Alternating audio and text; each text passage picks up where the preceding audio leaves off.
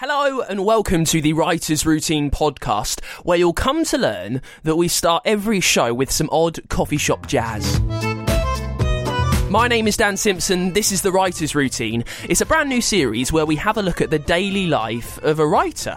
We figure out what makes creative people tick, how they work, and what gives them the motivation to turn idle ideas into proper, readable stories, and then the dedication and the persistence to finally get them published. And I promise, no two writers' routines are the same.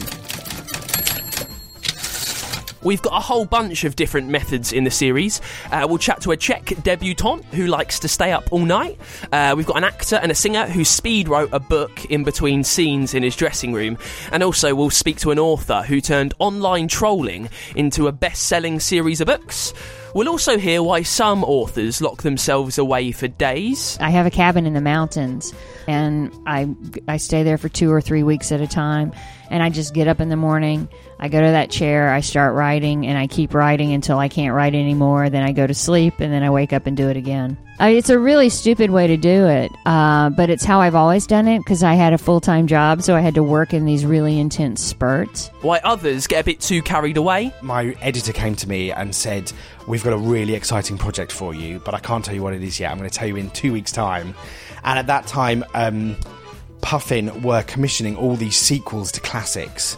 And it was it, around the time it was going to be published was like the I can't remember the something anniversary I can't remember what it was um, of the BFG, and I convinced myself I mean, it's so unrealistic. But I convinced myself they were going to ask me to write a sequel to the BFG. And then my my uh, my editor called and was like, "Right, are you ready?" And I was like, "Yes." And she was like, "Dennis the Menace," and I was like, I, was, I mean, I love Dennis the Menace, but I was like, "Oh, I wasn't ready for that." And how there are many different ways to plan your plot. Usually, you can divide most writers into one of two types. Either they're a pantser, which is they fly by the seat of their pants, they sit down and they just write. What do they tend to know? So they know. Uh, well, they, I think they kind of know maybe the character, and maybe they've got like a scene or perhaps the, the initial kind of setup. Um, but then they kind of go from that. They don't know anything else. And your plotters, who to varying degrees plot out kind of everything that is going to happen, you know, in, in the, in the plot itself, the characters, all the different characters, all the different things, and write it in a much more kind of formulated way in that sense. Also,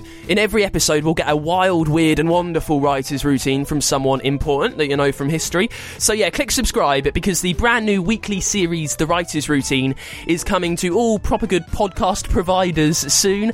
And our first episode will be with an American crime author who has sold over 35 million books. That's next week on The Writer's Routine. I'll see you then.